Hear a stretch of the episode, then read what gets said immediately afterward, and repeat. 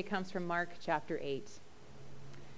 Jesus went on with his disciples to the villages of Caesarea Philippi, and on the way he asked his disciples, Who do people say that I am?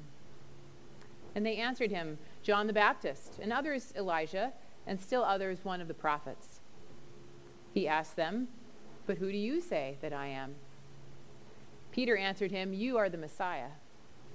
And he sternly ordered them not to tell anyone about him. Then he began to teach them that the Son of Man must undergo great suffering and be rejected by the elders, the chief priests, and the scribes, and be killed, and after three days rise again. He said all this quite openly. And Peter took him aside and began to rebuke him.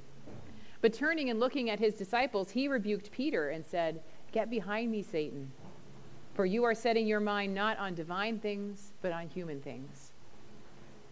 Jesus called the crowd with his disciples and said to them, If anyone to become my followers, let them deny themselves and take up their cross and follow me. For those who want to save their life will lose it, and those who lose their life for my sake and the sake of the gospel will save it. For what will it profit them to gain the whole world and forfeit their life? Indeed, what can they give in return for their life? Those who are ashamed of me and of my words in this adulterous and sinful generation, of them the Son of Man will also be ashamed when he comes in the glory of his Father with the holy angels. This is the gospel of the Lord. Thanks be to God. Please be seated.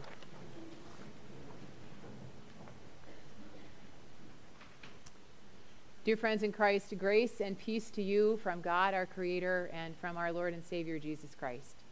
Amen. Jesus said a lot of things that can be hard to understand.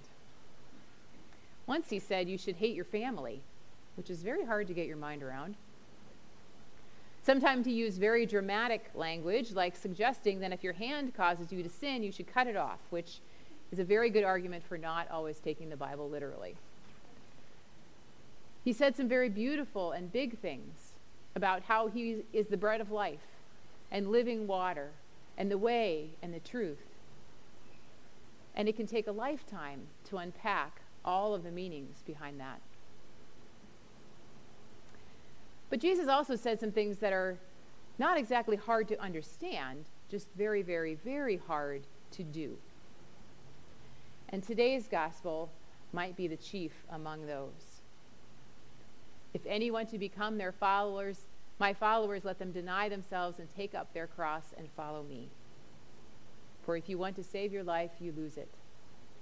And those who lose their life for my sake and the sake of the gospel will save it.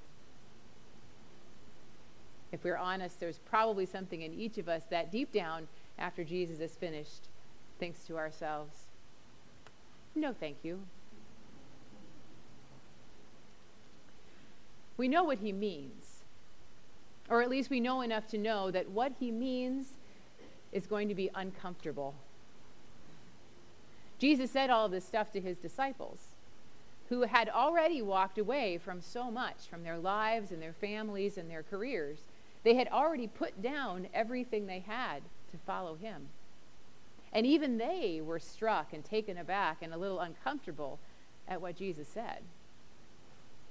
So, what does that mean for us who have homes and careers and schedules and car payments and retirement plans and bucket lists? We who are told in this society that we can have it all and we should try to get it. Denying yourself and taking up your cross and following someone is the exact opposite of the American way. Although, to be honest, it's pretty much the exact opposite of the human way when you come down to it. Peter represents us. He objects right from the start. He says the thing that you and I probably would have been thinking and maybe said out loud right there on the road. Surely, he says to Jesus, there's got to be a better way than this. Maybe Jesus is tired and got confused about what it looks like to save the world and to be God. Because this death thing and suffering thing sounds like the worst idea ever. Peter tries to say all that quietly. He pulls Jesus aside so as not to embarrass him in front of anyone. But Jesus is having none of that.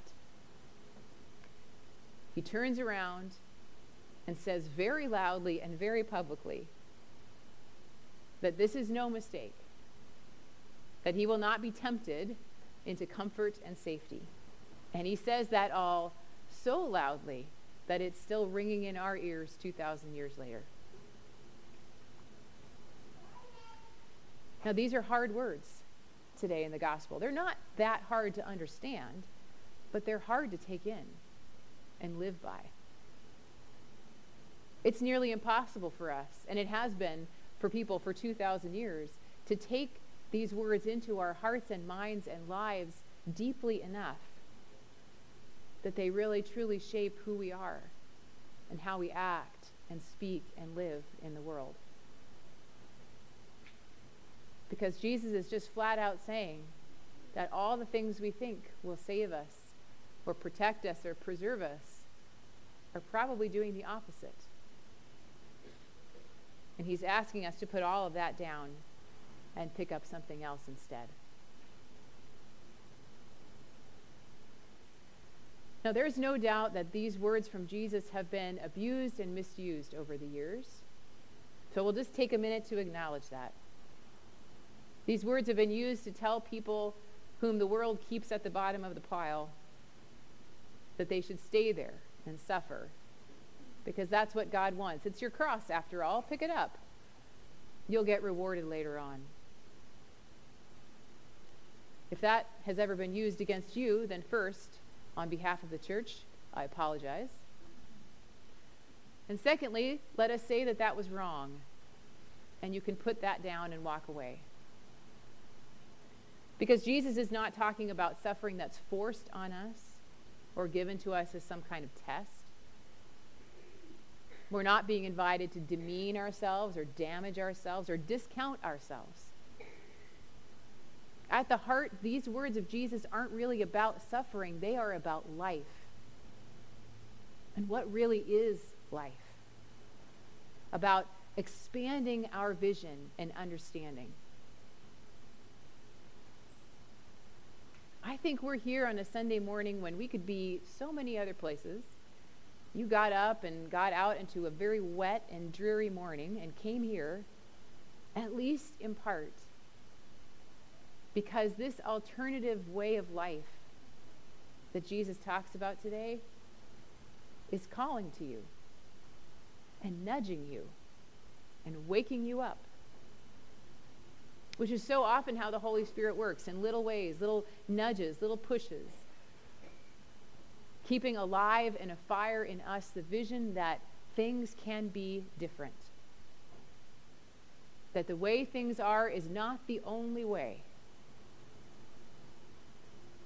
This story today, you might have noticed, is a road story. It's a journey story. Jesus and his friends are on the way someplace. They're on the way to villages that are known only by the emperor's name. Those villages have lost their own name in this story. They're simply called the villages of Caesarea Philippi. They've been named after an emperor who trusts only in domination and self centered power and the kind of loyalty that you get at the tip of a sword. And on the way to those villages, Jesus stands in the middle of the road and says loudly, without fear, that that kind of life is no life at all. That power comes not from weapons, but from sacrifice. That letting go turns out to bring you so much more joy than hanging on. That everything Caesar stands for may look good for a hot minute until you realize you can never keep up. You can never get enough. You're never done. You're never finished. And you fall down exhausted. Ancient Rome may have collapsed years ago, but the problems Jesus was facing on the road are just as real. That human instinct to get everything we can and hang on to it for dear life, well, that belongs to every empire. And so Jesus stands in the road and calls out, not just to his disciples thousands of years ago, but to us. There is another way. There's another road.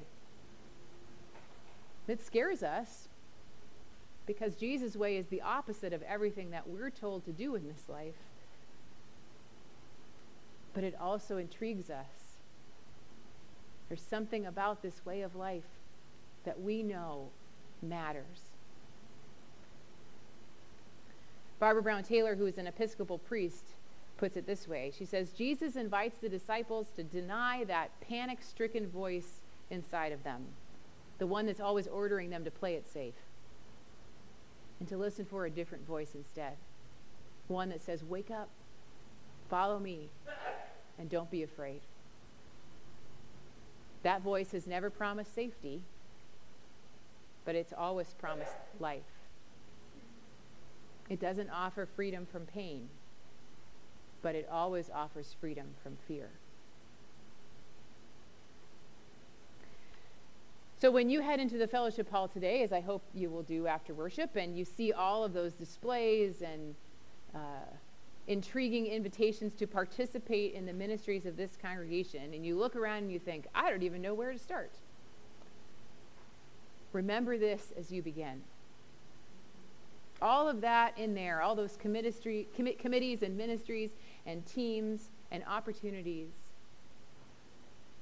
And everything we do as a congregation together, it's not just meant to give you something to do, get you out of the house, or help you contribute to this congregation. All those are good things, they're fine. But the reason we do all of that, all of this, everything we do together, is to help shape ourselves as individuals and this community into the kind of life that Jesus stands on the road to proclaim. A life that isn't centered on our own needs and safety, but on what is good for the whole creation. A life that isn't always playing it safe, but is not afraid to speak out for justice and learn to walk a different way. And that's a life we have to practice day after day, moment after moment, breath after breath, practically. And we need each other to do that. None of this is easy, but it wasn't supposed to be. On the other hand, none of it is something you have to do alone. Jesus is on the road, ahead of us, with us, for us, offering forgiveness when we mess it up, which we will inevitably do. He knows the crosses that stand along the way, and He will carry them with us. But bit by bit and moment by moment, He is inviting us into abundant life, real life, a true life. It isn't hard to understand that. It's very hard to do but God gives us each other to do it with. And the promise of the life that really is life. And for that we